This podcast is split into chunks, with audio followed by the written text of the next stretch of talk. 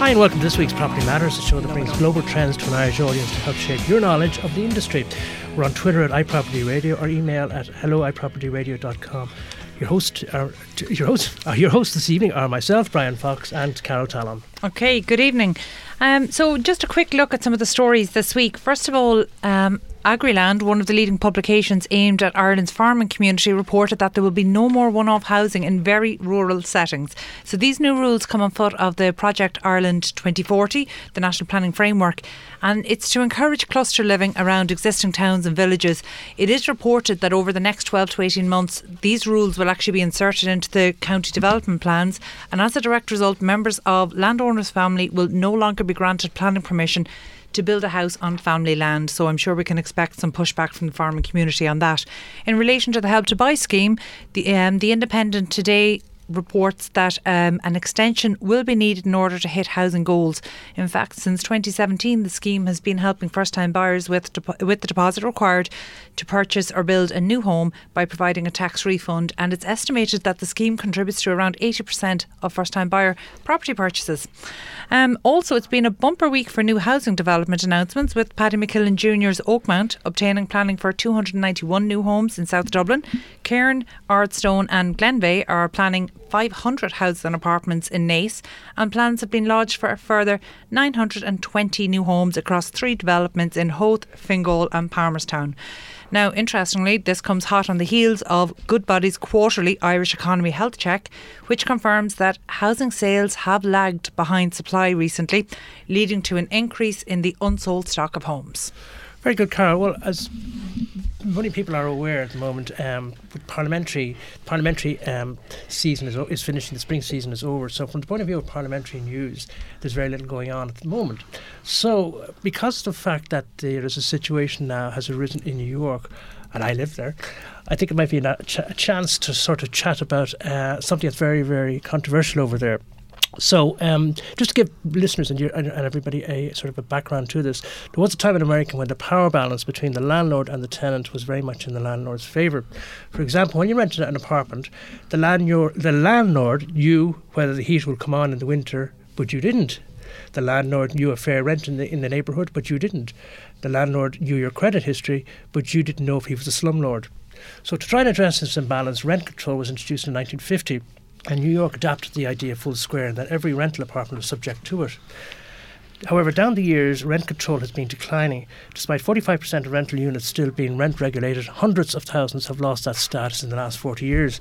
The reason, and not to put a fine point on it, the tenant movement has been beaten by the landlord lobby in that every time the rental laws are reviewed, new loopholes are introduced, allowing some units to leave the stabilisation system. Last week, there was a dramatic turn of events when the New York State Assembly announced a landmark agreement to strengthen the city's rent laws.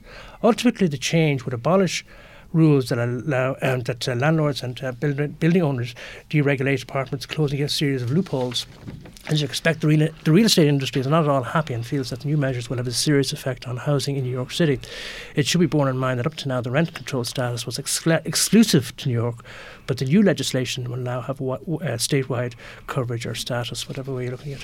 So really, I suppose with their with their own legislation too, with the rental um, the rental. I, always forget the rental tenancies board. The RTB here. The RTB. Ireland, yeah. it, it's it's it's it kind of has the same sort of resonance here. I think, doesn't it? Uh, um, well, you know, actually, we were just speaking off air, and rent control is one of those things that's thrown around a lot in media interviews. And the reality is that I don't, I, I don't think that even our rent pressure zones we're not getting to the same place as rent control in the US. So they're not comparable. Um, you know, they, have got similar names, but really they're not comparable.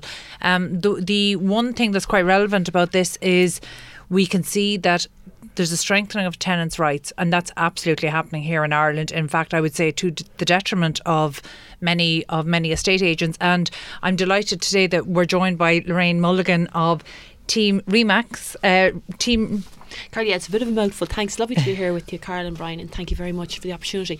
Yeah, um, oh, it's Lorraine Mulligan, Team Lorraine Mulligan, Remax Results and I own the franchise for Celbridge and for Lucan. But we sell and rent loads of houses from Lucan right up as far as Clonard and County Meath, really up that M4 corridor. See, So- the word results there is what Results. sticks out, isn't it? Thank you, Carl. Yeah, Results, Yeah, I like it. Yeah. that's what we get. So, look, talk to us. You're obviously involved. Um, are, are you involved actually in rentals as well as sales? Yeah, we do have a rental and property management company as well, and we obviously sell a lot of residential homes too. So we're kind of our finger is in both pies. Okay, so what what do you make of this? You know, when we're talking about the rental crisis, now obviously you're working kind of between kind of Lucan up to Celbridge. Yeah. Um, what's the rental market like, and is it fair for us to say that a very pro tenant approach has been taken?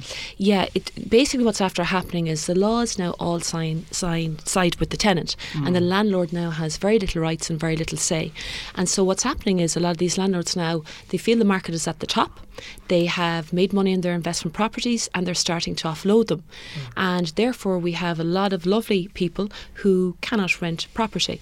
And it's causing an awful gridlock in the property market because if somebody is trying to buy a property and if they're not ready to go, they can't purchase the property. But then these people are saying, Lorraine, if I sell my home, where am I going to go? Because I know I have to sell my house to buy a house, but where am I going to go in the interim? So it's really gridlock. And a lot of investors are offloading their property, and we need to get the investors back buying property again without it being detrimental to the first time buyer. Yeah, and actually, it, it's an interesting one. It's something we've covered here before that um, there are very few jurisdictions where you're looking at property markets where you have um, institutional investors, first time buyers, cash buyers, and essentially mom and pop investors and local authorities and approved housing bodies all competing for the same stock of property. That Yes. just doesn't happen in other markets because there is stock aimed at first time buyers and then there's stock aimed at investors and then there's stock aimed at institutional investors. So whereas it's all we- marketed in that way. yeah, absolutely. But we actually have the same, the same, uh, or we have this wide range of buyers all competing for the same tiny pool of property. Yeah, and it's very, very wrong. Like it's like there's a big stewing pot with everybody, all the ingredients thrown into the mix.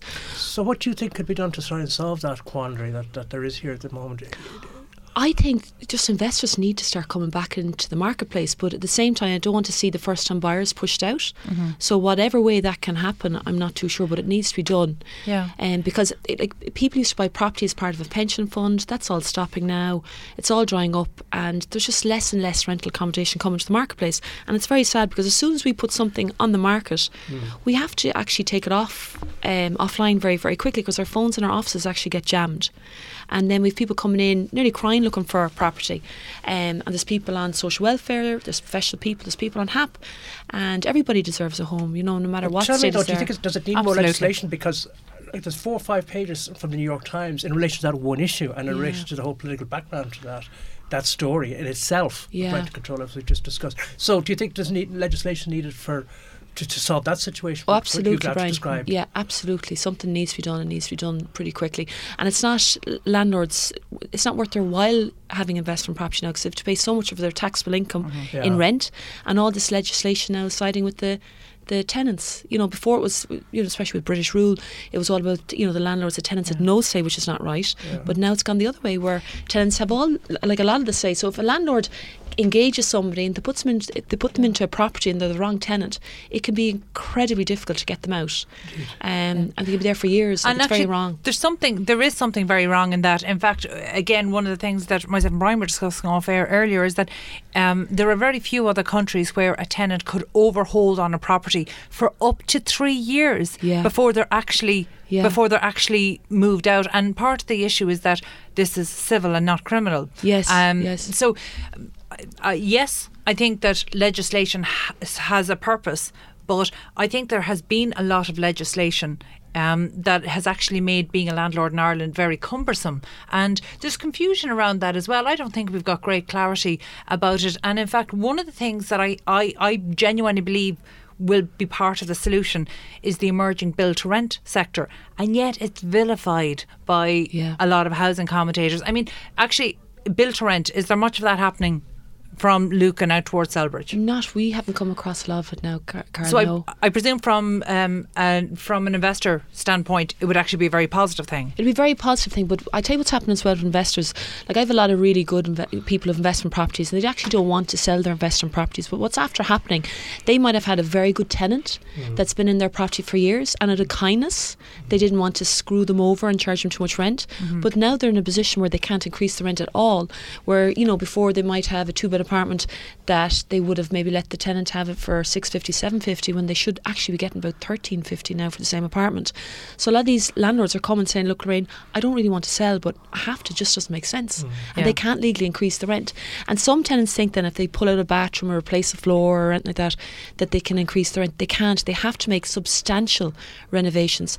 And if they get caught increasing the rent, Yeah. their pe- the penalties are huge for them. Like it's very, very serious. But isn't it fair to say that that was, a, I won't say a loophole, but it was certainly a vague term in the original legislation um, around the rent pressure zones when this not increasing the rent without um, substantial or not getting a tenant out without substantial works because actually what was What's what was deemed deemed substan- substantial bang on, yeah yeah, now that I know that has been clarified in recent months and Yeah. that that's helped the situation but I don't think that landlords can be blamed for depending on depending on law that was essentially vague. I mean, if we go back to the basis of contract law, you know, there's always an interpretation that where there's any vagueness or ambiguity, it's always found in favour of the party that didn't draft it. Yes. So if we apply the same contract law to legislation, then any vagueness should be found in favour of the people that didn't draft it. And in this case, that would be the landlord. So um, I, I don't think that we can hold them responsible for that. But also, I don't think we can blame them for looking for a, a way out of unprofitable tenancies. Exactly. And this is the way life works. It has to work for both sides. Mm-hmm. It's not working for, for the tenants because the rent they're paying is just crazy. Yeah. Like you can buy a house now for half what you'd pay uh, uh, if you rent a three bed semi in the likes of Celbridge or Lucan. It's 1750, 2000 euro maybe a month. You can buy a lovely three bed semi for half the mortgage repayments. Yeah. But it's not. It's not. The landlords aren't winning. The tenants aren't winning. It's a no win situation for anyone. Yeah. Well, tell me, Dan, you, I know you've been in business for quite some time and in other areas as well. Yes, Brian. A little bit of homework. Um, so uh, Yeah. I'm just wondering, in the context of being, you've been 11 consecutive years now in, in this business, in, in the. Uh, 19, No, isn't it? 19. Oh, yeah. 19. Yeah, it's Oh, I'm okay. sorry. In fact, for Try my handwriting, Brian. You're grand. no, but I'll tell you, for eleven uh, for eleven consecutive years, you were the Top top, selling, top excuse selling. Irish Remax agent. Yeah, in the country and in Europe as well. But I work with a great bunch of people. I have customers that are just just wonderful people that constantly refer us business. Um, so yeah, I'm in business 19 years. I've but s- but my, my, my, my question really was, though, Yeah. that you know, in terms of the business you're now in, is it worth it, do you think, in comparison to other businesses that you have been involved in? well, I've only now? I've only ever been involved now in, in auctioneering. Right, okay. for yeah. 19, 19 years, Right. I've always See, been involved in property. I, do you know, I, I think just in your last comment when you were talking about why the legislation doesn't work, I think that's probably very telling. You used the term that it wasn't, uh, it, it was a no-win and it wasn't a win-win. And I know from having heard commentary that you've given before that you're you're very strong on a win-win negotiating position. Yeah, listen, there has to be flesh in the bones for life to work. And that, you know, that's in every transaction, you know, in a relationship transaction, a business transaction, there has to be de- a degree of fairness. And you have landlords suffering, and you have tenants suffering, and you have the government just do nothing about it. And something has to be done. So this uh, look, I love the concept of a win-win when it comes to negotiations because actually, what people don't realise is that a property transaction. Um, it doesn't happen if one party physically can't do it or feels forced uh, in terms of maybe uh, property isn't something that negotiating tricks work, and it's something that it's lingo that I really detest. Uh, around estate agencies here because most professional estate agents understand that the buyer today is their likely customer in seven or 10 or 15 years yeah. as a seller. So Yeah. I think the concept of win win is a massively important one in, in property negotiations. And I think that you embody that very well. But um, I, look, I, I have to ask because you have an all female team, which Yes. is quite unusual Yes. does part of that does the this looking for a win-win solution in every case does this come from having an all-female team that's an incredibly sexist question to ask is it Well, Well, no. First of all, I have to tell you, right? I have massive respect for gentlemen. I'm not Hmm. like um, uh, burn your bra kind of. You know, I have great respect for ladies and gentlemen, and there's good and bad in men and women, right? But any time that a job comes up, a vacancy comes up in my my company, women always tend to apply for it. It's not that I don't want any gentlemen in the business, because that's not the case. Because they have a huge amount to contribute as well. I suppose the business we get results. We're very firm. We're very strong, but we do it with compassion, and uh, we're big into customer service and just looking after people because people buying a property, you're not buying a pair of shoes, you're buying a home. It's all about the feeling, and it's just so important But to get it right. But a male-dominated business, though, isn't it? Or have I got that wrong? Is it now, still? Brian, nope. well, do you know what? You, um, you're right. I remember when I joined 19 years ago, um, I had um, a couple of people, like gentlemen, ringing me saying. "Look, what the hell are you doing?"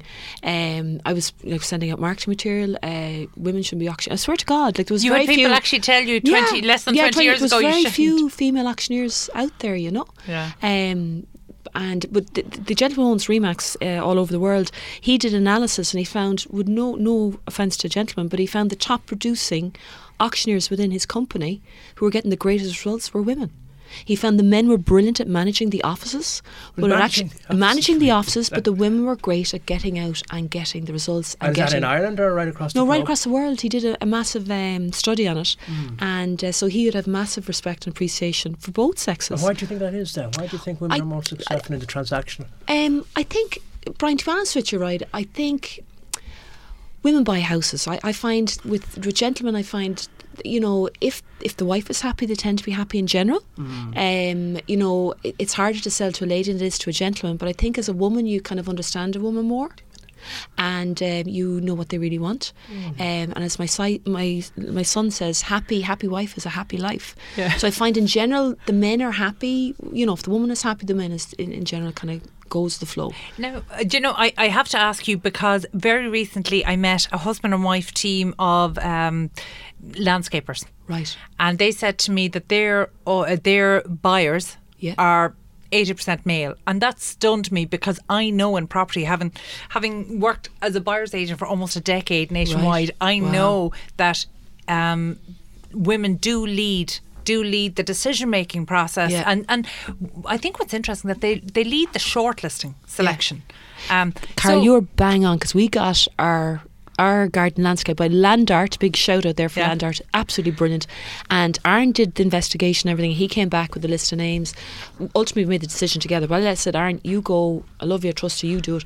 And uh, yeah, so he he he sourced and we sat down together. We discussed together and said, which one do you would you think is the best, sweetheart? And he said, Lorraine, this this. so you had the final say Yeah, well, it was yeah, yeah, but he kind of brought all the information together. We would never do, wha- you Yeah. know, we'd always work together as a team, you know. yeah and see th- th- so, So, I it was strikes so me surprised the woman is a tougher sell. Is that, is that how you put it? Is that how you Yeah, see it? just I, yeah, I think it's, yeah, it, it's not that women are difficult, but they just No, I'm I it means an, I, Yeah, I, yeah, yeah. I just think they're looking for more, you know. Yeah. You know? Yeah, yeah okay. I think it's an interesting one isn't it Very well. It's all down to psychology, isn't it? It really, is, in, in that in that sort of scenario of a sale with, Yeah. with the man and the woman, or Yeah. with, with with people. Yeah, absolutely. And the majority of people are wonderful. Like, it's all about you know listening to them and giving them what they want and just being straight with and direct with them and helping them Yeah. achieve what it is they're trying to achieve. You know. you know isn't yeah. it amazing listening as opposed to selling to them Oh yeah, yeah. I, I think that's a vital thing. Yeah. Lorraine, I can't let you go without you giving um, a word of advice to people maybe who are thinking of selling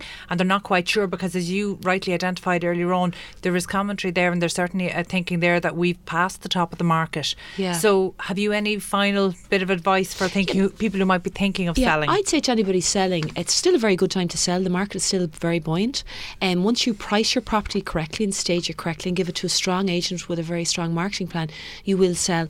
The more expensive the house, the days of market are longer, but I would urge you to seek a professional person, as, as a successful auction, or a professional auctioneer, to value your home correctly. Because we're dealing with a very educated buyer, and you've got to price your house right in order to generate footfall.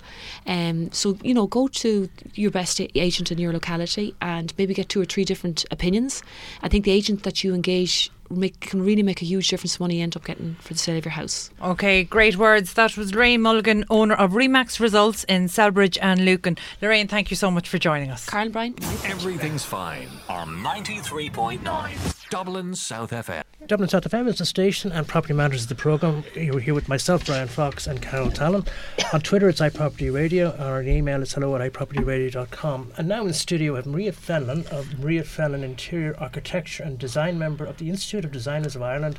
And you're a multi award winning international design team, or you have a multi award winning design team. Yes. Welcome. Nice to Thank see you. Thank you so much, Brian. Now- Lovely to meet you, and thank you for the opportunity. We're delighted you're with us. The one thing that I love to know about interior designers is what when they go into a premises, what are you looking for? Is it is it is are you given a brief by by the person that hires you, or do you see do you want do you go and try and see stuff yourself before you talk to the talk to the person that's hired you? Well, generally, clients come to you with basically Some a ideas. problem. Mm. A problem. Maybe the space isn't quite working for them.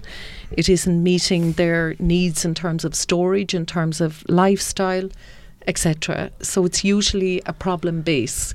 And obviously, I speak to the client a little before I call to the property.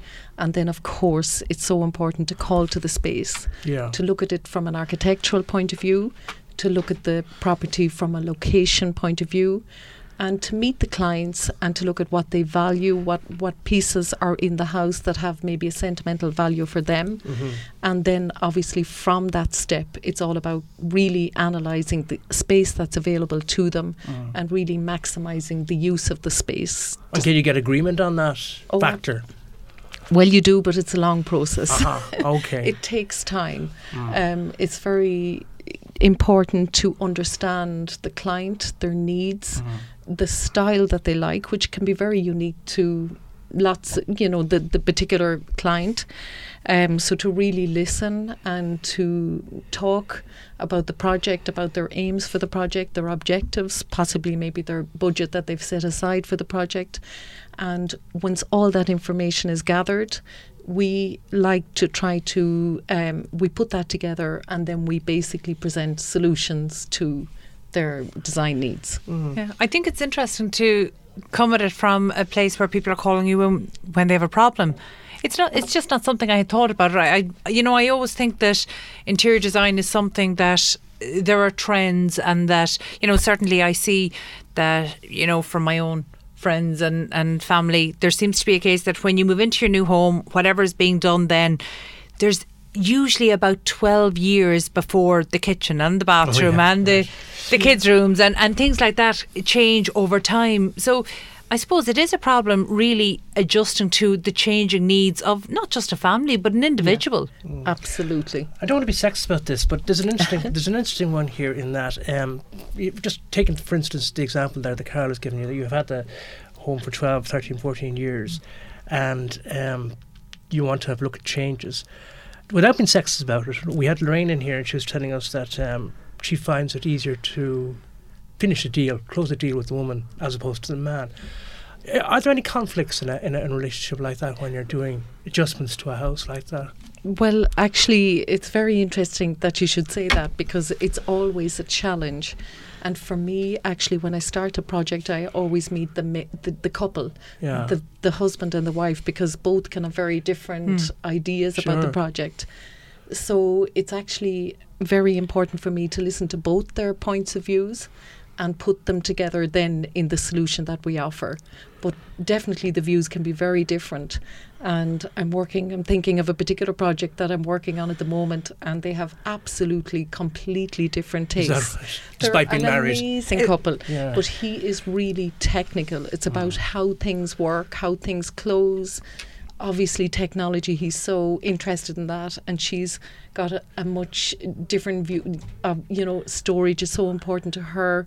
Personal things, family, sentimental collections of photographs, and they're really coming at the project Yeah, from two yeah, different places. Um, but that's the fun part of it. Because uh, Yeah. And just- it's you're, you're like the then- artist, though, aren't you? W- Doing saying a portrait, and Yeah, then the person it. comes in and sees the portrait. and "Oh, Yeah. or, or, you know, Yeah. it's it's a very personal thing. Exactly. So it's to bring it together, and I do that usually by really trying to understand the style that they're trying to achieve, and I try to identify the differences, and I see them very early on, and acknowledge them, and then we try to kind of bring it together to find the solutions, and we do that. You asked, is it a long process? It's a very, very long, Tedious? laboured process. Yeah, yeah. But it's interesting because mm. every time you kind of take one step forward, you're learning mm. more about the people that you're working with. Yeah. Maria, And are they it's learning more about personal. themselves? Are they lear- Actually, they are. Because- they really are. Yeah, w- And it makes it more meaningful. And really, with what I do, when you spoke about trends as well a moment ago, and that sort of irritates me a little bit because I like to, and I really do, I try to, to work so that I'm not really observing. I'm certainly very aware of trends, but I come from an art background. I studied fine art, I did sculpture. And I'm very interested. I see things in a three dimensional way, and I went on to do teaching actually, and then went to interior architecture. So for me, it's about the space Yeah. and how best to maximize the space. And there are trends with colors. You know, you can see in the magazines at the moment, um, you know, that strong colors are very, very popular. And I recently just finished a project with an amazing couple from Navan, actually, in County Meath, a fantastic couple. But they brought me to their own house and it was painted in dark blues, all the popular colours of the moment. And they stood me in the space and said, This is not how we want to live. So for me, it's about creating spaces that have a timeless feel, that they will love that is about the space, about mm. maximizing the space, maybe the view from the space, the landscape outside, and how that becomes part of the space. So it's about creating a timeless design, and that's really important. And I got some fantastic news. We did a beautiful project in Clonegal, actually, in County Carlow. It's on my website if anybody would like to have a look. And that project was finished 12 years ago. And for the last couple of years, we've gotten calls to have it featured on Home of the Year. Right, very good. And they have no idea that that project is actually, you know, that, that you know, it h- dates that, from that far back. And Yeah. will it be But it was- featured? yes. Oh, it will. congratulations! That's fantastic. Well, I'm v- we're very close. We just so, but sh- it's beautiful. It's beautiful, and it's just an amazing property. It was a mill house. It was bought. Actually, Michelle Pfeiffer, a little bit of scandal, has come to visit this house. Oh, very good. But what is incredible about the house for me is the landscape around the house. Hmm. It's in Clonegal is particularly beautiful, So beautiful. It's so picturesque. and it's very mountainous. It's the beside hills, the river Yeah. Slaney, mm-hmm. and so we opened the house to the river. So it's a very traditional rustic building, and the concept for the interior space was to create a very minimalist, modern interior to contrast with the rustic elements. So it's not about the trend. It wasn't about the colours. It was about the Pers- yeah. architectural personality, style, character of the building. And, and tell and me, that speak- is, uh, you know, Speaking of personality, do you find there's any difference? I know you, you, you, do some work in Brussels as well. Do you find any difference in the thinking, the artistic thinking, should we say, or, or uh, of space by an Irish person in comparison to someone in Belgium? Yes, I would. Really? I think, yeah, it's really interesting. I have a very, very good friend in Brussels, and I have so much time for her. She's a little bit like myself, has a huge interest in the arts. That is my background. We met in that way, but she's hugely interested in design. And there, I'm a big fan of. There's a, a an architect, Vincent van Duysen. I don't know if you know him. He's a um, an architect from Antwerp, and he's really interesting. He just did Kanye West's house actually, so he's incredible. But it's all about materials. It's about you know subdued colours, harmonious colours. Contrasts of materials, you know, combinations of materials. It's very beautiful, very subdued, very calm. But that same lady, actually, funny, I invited her over to um, Dún Laoghaire and she came and stayed with us. And we did a bit of travelling around, and she couldn't get over colour here. Colours on the houses. We passed a house and she said, Oh my God, it's pink. The next Yeah, one was right, purple. yeah, yeah, yeah. They're much calmer, quieter, huh. you know, more subdued, um, definitely in their choice of colour and material. But actually, they're fantastically skilled and interested in craftsmanship and detail. It's very, very, very precise. But their homes are very different. And uh, Brussels is very unusual because it's very different to Ireland, where you have a housing estate. You would never see that in Belgium. Each house is individual and different, and it's it's a huge interest Going actually for back people. to space again, isn't it, uh, Carol? As we were talking about last week again, you know? Yeah, it's very absolutely. yeah. Yeah. absolutely. And actually, one of the things I think is very interesting there, Maria, you were talking about UC in 3D. I do. How do you translate your visions to Oh. clients then? Okay, it- well, it's a very, a very detailed process. Obviously, we measure spaces first and foremost. We work with a surveyor who will go out and measure everything, and then we work in two D. Obviously, two D drawing just to analyze the space, locations of rooms in relation to maybe the aspect, which is extremely important. Um, and then from there, we build up 3D elevations of all spaces. We build up 3D models in SketchUp. And I have a guy who works with me on the team. He's absolutely amazing. And we do everything now in 3D Max. So we actually can show you visuals of the finished product, you know, in the Fabulous. process. And And it's fantastic. What's the next step to that? I mean, can you see yourself, you know, maybe using immersive technologies like virtual or augmented reality to showcase so people can really experience their home before it's transformed? Yes, I think that would be interesting. I'd certainly like to find out more. I'm always very open to new technologies and anything that helps people realize a decision without spending money. I mm-hmm. feel good about because then they're really committed and they really know that it's going to work. But there's also learning for us in the process. When I see it at the project in 3D Max, I see potential maybe to develop areas or hmm. open spaces or introduce lights. So that's what I love. I love learning through the process as well. Yeah, I, I, I would imagine so because I, I know that when clients are coming to you to give instructions, I would imagine that they're they're giving instructions based on what they feel can be done with the space. So, for example, I'm I'm sure you meet people who say, "Look, the house is just too small for us." Mm-hmm. Yes. And so they automatically jump to, we must extend it, we must go into the attic, we must build out into the garden. Yeah.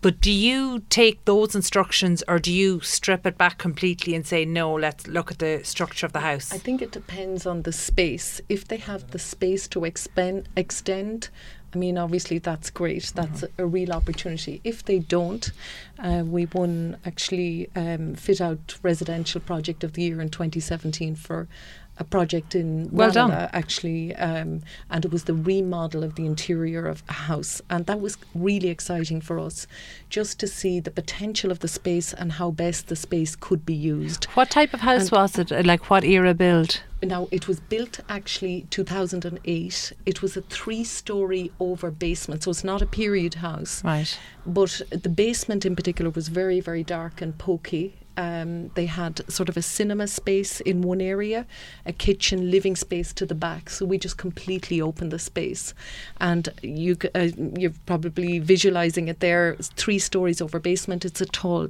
narrow home. Uh, so the first floor, there were challenges with that. Uh, we opened up areas with glazing. And so there's a lot of just ideas just to really make sure that every inch of space is used. Yeah. And it's amazing, like so often people jump to put the extension on. Uh, we did another very nice project in um, in Naas, and you know we simply just re-looked at the plan, looked at the spaces, But you have your vision then as well, obviously. well, when you, you, you do. It develops. Yeah, you can sort of yeah, see. What you do is you look at the potential, the focal point. yeah, yeah, What is interesting? What would you I must have like? great imagination then. You always have to have very. I love, I like, I love a focal point. Mm. Actually, uh, I had a fantastic art teacher in school. I never forget her, Okay, yeah. and I remember a lot of things that she said. But she always drew us.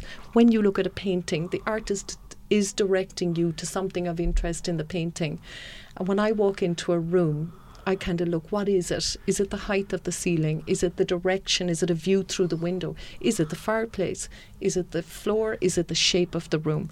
What is the focal point? So, what you do is you build on the most interesting focal And points, and that's what that is where, where I come from. Wh- What's your preference? Is, is it for domestic or do you do any corporate work? I I did you. actually. Uh, I've been living in Brussels for. I lived in Brussels with my family for eight years, and I'm just back in Ireland, back in Dublin for the past two years. But Uh, is there much I'm of a working difference? in this Sorry, area sorry, for let me interrupt. 17 Yeah, years. yeah, But yeah. before I left, I did a lot of commercial work. I did a lot of um, display for furniture shops for shows, and I love that because again, I suppose it's going back to my sculpture background, just kind of moving and down, juxtaposing yeah, yeah. and trying to create interest and again a focal point in the display. And I did a lot of furniture shops. But when I was in Brussels, I decided I would live an expat life and put my feet up. But unfortunately, that didn't last very long, and I didn't want it to either. I was really missing work. Yeah, yeah. So I was Well, contacted by some clients in Ireland to come back and do projects. So Mm. I've commuted over and back, and very lucky. I've And worked sure with the same people for you could see the, the, the diff- sorry, to see the difference too between Dublin and Brussels as well Oh, in terms of the well, European that's aspect. So it. fantastic! Yeah. Like really, Brussels is the centre of Europe in terms Mm. of trade shows, in terms of just being out there to see what's out there. Antwerp is such a beautiful city. The materials, Yeah. design inspiration is everywhere. So it was amazing. Amazing. Oh, that's great to hear. And then, so for people, maybe, you know, again, I can't let you leave the studio without some words of advice for people who are sitting in their home listening and looking around as we speak at all the things that they would change if they could. Um, and again, this extra space seems to be the big thing. So, you know, are there ways to create space or even the illusion of space in a home if you don't have the budget to extend? ways. so many ways. Um, just creating kind of a seamless flow between spaces. Um, Explain what that is. It, it- it's As in, very how, how do you simple. how do you achieve that? I, I I actually just went to visit a new project recently, and a lady had spent so much time with each individual room, but no connection. And they're like all separate spaces. If you want to immediately create space, you link a colour in some way. The colours must link mm. so that when you stand in one space and look to another, that it's connected. That creates a link and the feeling of space. So is that this trend that we see of flooring as you come in the front door that runs right Maybe. through to the It could to be the open plan kitchen? It could be colour. It could be a connection with shape. Mm-hmm. You know, but from one space, you consider what you see in each direction, and you try. You know, mirrors can be a great way also of connecting, but colour, floors, materials, furniture, shape. Very good. So Maria, thank you so much. So Yeah. I, I can I take it that the key advice for people is to really look at their home, look at the, the bones of the, the house, space you the have. structure of the home. Analyze the space you have. Think about working within your existing footprint. It's more environmentally beneficial. It requires fewer materials, resulting in less waste and requiring less energy is w- to heat and cool the building. It's really worthwhile giving it some thought. Very good. And if they need some design inspiration, they can go to your website. Very happy to help. What's Thank your you. website, Maria? Our website is www.mariafenlon.com. Okay, Best Mari- of luck to everyone. Thank you. That was Maria Fenlon of Maria Fenlon Interior Architecture and a design member of the Institute of Designers of Ireland. Maria, thank you so much. Your community radio for South Dublin.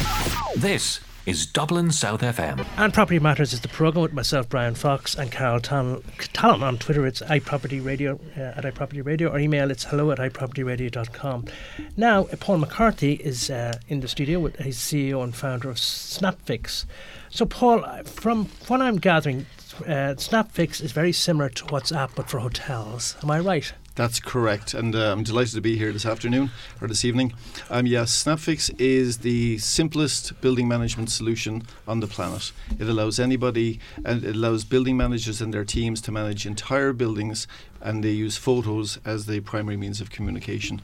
So if you think of WhatsApp is brilliant for chat, um, Snapfix is really good for task management, including um, building management. And you're the CEO of, of Snapfix. That's correct. Snapfix. How long have you been in Ireland?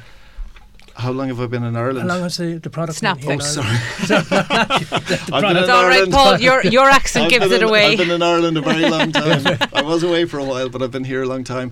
Um, we've been on the go for about two years now in development, okay. and it's been in pilot and, and live in the last 12 Okay. months. The reason So I ask is I'm just wondering how it's been received now by the hotel industry. it's been really well received in hotels. We're in over 20 hotels at the moment, and I'll give you an example. In a in in in a hotel, for example, all of the team will use Snapfix, and when anybody at any at any location in the hotel sees an issue, they just take a Snapfix photo, and the maintenance team can address it very very quickly.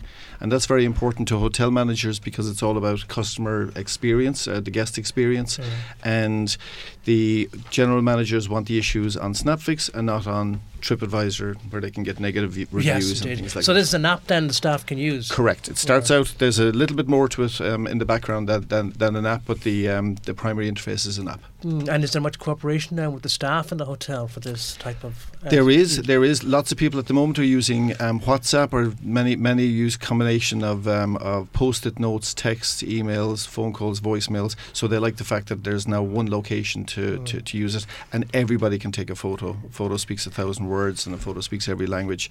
So in a lot of these hotels where they have a large audience of multilingual staff, it works really, really well for people to be able to communicate using photos. Very Okay. good. It's not just hotels you're in, though, is it? No, it's not. Hotels is our is our initial niche to um, to prove to prove the concept, but we're also working in office buildings, apartment buildings, factories, and also with field service providers. This would be men and women in vans driving around servicing their customers. Very good. And where are you in terms of the business? So, um, are you actually in trialing products, or No, are you actually in the marketplace? We, have actually gone into the marketplace, so we're live now with paying customers, and and and we're continually evolving the solution. And um, next year we'll be taking it to the UK and to the US. Very good. Do you see this as a solution that might be used in the residential sector in terms of apartment blocks? Absolutely. Um, an apartment block is very, very similar to a- to a, to a hotel. The apartments are, are, are very are similar to hotel rooms. So a building manager could use it to manage all of the snags or the um, any of the issues happening within each of the apartment blocks. Similarly for office buildings, etc. It does sound like a sort of mass market product, doesn't it? It is, yeah. We're, we're hoping that this will become the um, the WhatsApp for building maintenance globally. And could you adapt it for domestic use as well? Do you think? Absolutely, I use it myself to uh, to snag everything that's still not done in my own house. Very good. Well, from from and I look. Obviously, I have a huge interest in Irish prop techs, and one of the things I see is that we've got amazing innovation. But sometimes you have a few people solving problems for the same clients, and if they could just plug in together some way. Um, so, are there any solutions on the marketplace that um, maybe complement your offering? There are there, there are there are quite a few, and um, lots of the technologies are evolving very very quickly. And can Everything you from plug into virt- them? virtual reality headsets Mm. can provide content to SnapFix. Um, there are other solution providers that provide uh, video-based training to hotels, for example, where, where the staff do a little bit of training every day over maybe a 200-day period, so that they learn everything about the hotel by incremental training. So we're also uh, looking at partnering with companies like that. Okay, and will you talk to me a little bit about the technology behind this? Um, we've architected it for global scale from day one, so it's uh, everything is based on an Amazon Web Services server, which just happens to be here in, in Ireland, which is fantastic. We will have servers in the in, in the states and, and, and across the world um, as the year, as the years progress, and everything then is built on native um, iOS, Apple. Um, and, and native Android. We do that for, for, for performance reasons. And reasons. is it all web based, or do you have, or sorry, all app based, or do you have a web? It's it's what we call it is a it's a mobile first application. So everything is is is is on the mobile phone first, and we're rolling out a, a website very very shortly. We wanted to make sure we had all the functionality right on the mobile first, and then we're having a, a, a website s- solution for it as well. Okay, so when you say mobile first, though, generally mobile first would mean it's a mobile web solution, but is yours No. an, an app available is- through the App Store? Correct. Have to ask them because it's something that Irish PropTech's been having such a difficulty with, and it's come up here before. Did you have difficulty getting it listed in the Apple Store? No, no, I've got a very very um, very very high quality software development team who are experienced in getting apps into the app stores. Yeah. So. Um, And any lead in time delays? It's much faster on Android on the Google Play Store because there are less checks involved, but Apple does put you through a series of tests. So sometimes we have been delayed, but the delays have been typically a couple of days where they just want to verify that there's nothing unusual in, in, in the code. And when we explain exactly what we're doing with, see, we use a lot of um, photos, video capture, and, and, and those technologies, and they want to make sure that everything is being done right. Okay, so say for uh, for hotels, do they need to like do staff members need to have a certain grade or level of phone in order to to work the app? No, just like if you think back when you learned to use WhatsApp yourself, nobody ever showed you how to use WhatsApp. It was intuitive and it was super simple. Mm. Oh no, And but I mean the technology of the phones. Does it need to be uh, a smartphone? Oh, sorry, it does need to a, be a, a certain a, a certain generation smartphone though as in will any old Samsung or any old I will an old iPhone pick it up like uh, Uh, we have it running on four and five year old iPhones. Anything Okay. before that, okay. I'm, I'm not sure. There's not too many of them around. We, we don't Yeah. see that as a, a, as an issue. Yeah, no, that's Um, great because these are these are the kind of issues that trip up um, technology providers when you're talking about rolling something out across um, uh, a hotel or a commercial building or a property maintenance company or something like that.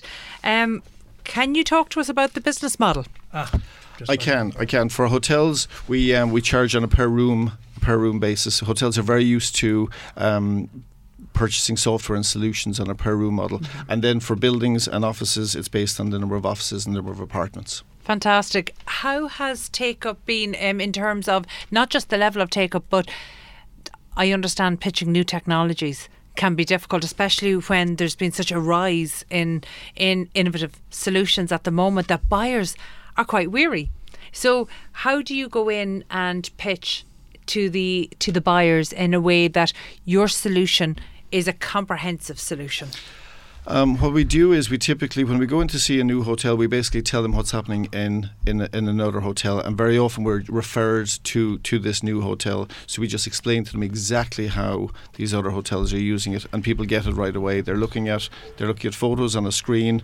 They're looking at traffic lights, red, amber, and green. Everybody understands um, both of those, and it's we've put a huge amount of effort into simplicity, and simplicity is, is, is paying off when you show it to people. They get it. They they don't need any training. I've I haven't met most of the users that are that are that are using Snapfix, and they all just pick it up. Everybody knows what the photo icon is. Everyone knows what the video icon is. Everybody knows what the how a traffic light works, and um, it gets adopted So very easily like that. references then really that you're working off then, is it? Absolutely, it's all it's all by referral at the moment. now we will we will have a campaign, a, a social media campaign when we start launching it globally. But right now it's all by referrals. So there's no hard call, cold calling at all such? no, thankfully no.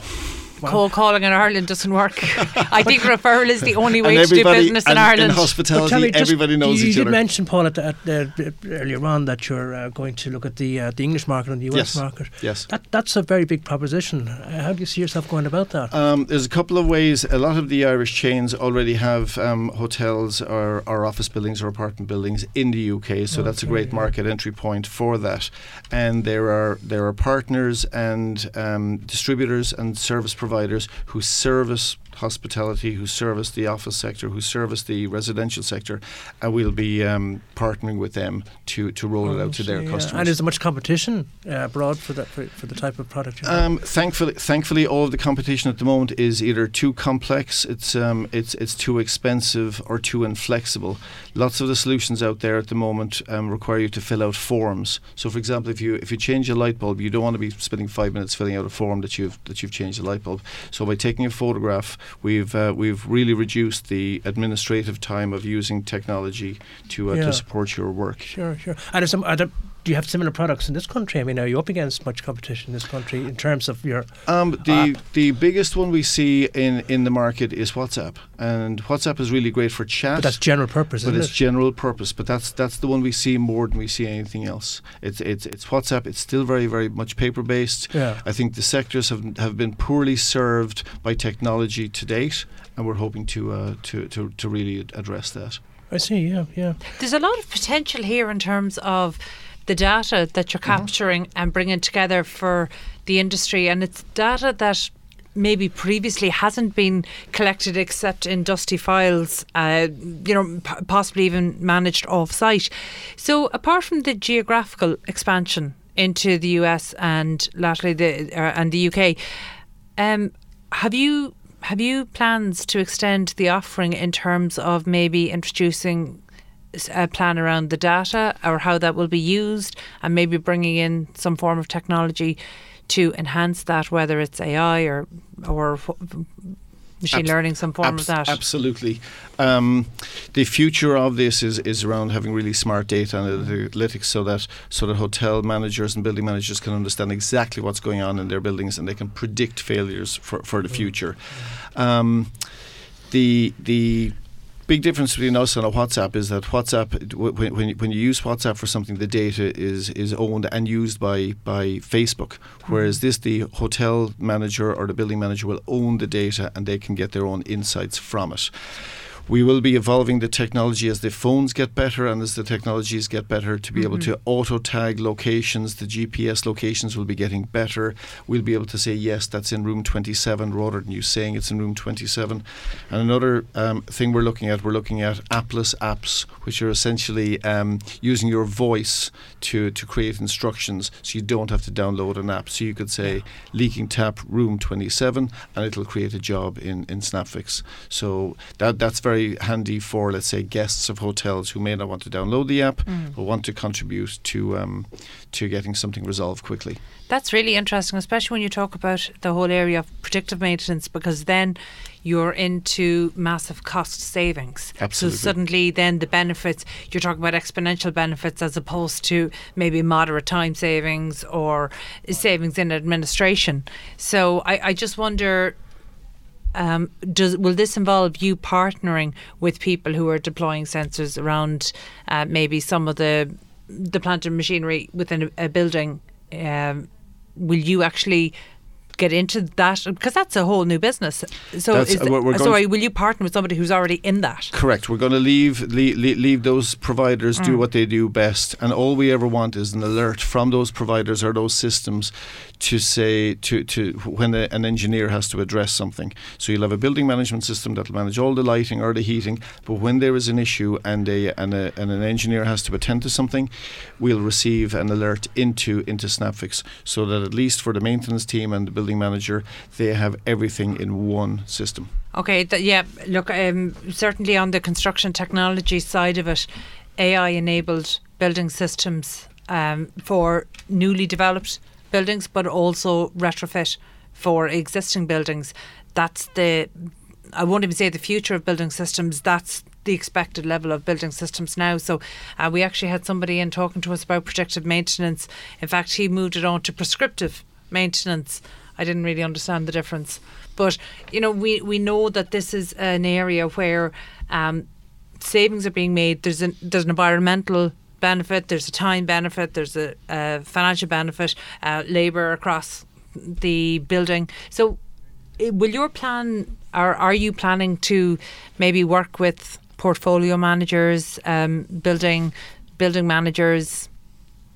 Is that Absolutely, we're starting to work. We, we've we've started out with uh, with hotels because they they they're twenty four seven. They demand high quality and um, and they have a large audience of multilingual staff.